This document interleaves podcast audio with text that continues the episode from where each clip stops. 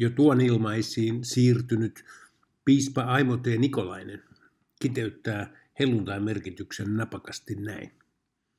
Helluntai on Jeesuksen toinen tuleminen.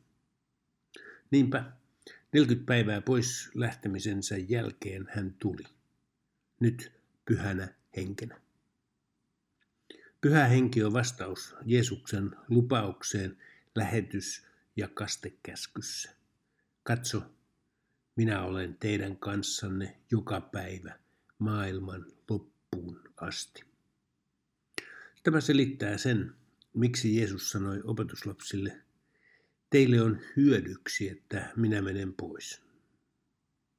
Hyödyllistä siksi, että kun Jeesus oli täällä, hän oli sidottu ajan ja paikan rajoituksiin.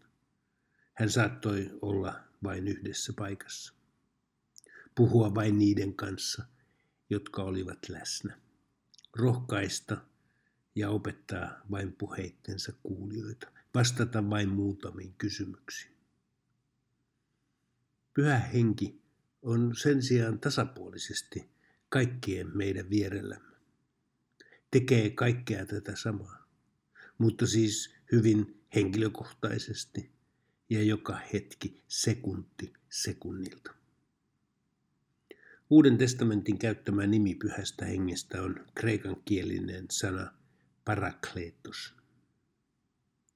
Sana tarkoittaa auttajaa, mutta se on niin monimerkityksellinen, että erikieliset raamatun käännökset kääntävät sen useilla eri tavoilla. Jokainen käännös on totta ja avaa yhden puolen hänen tehtävästään. Hän on opas eli navigaattori, puolustusasianajaja, inspiraattori, personal trainer, kehoittaja, terapeutti, lohduttaja. Tämä kaikki on sisään kirjoitettu hänen nimeensä. Ajattele mikä apu. Hän on koko ajan läsnä, aina valmiina ihmisen uskollinen palvelija.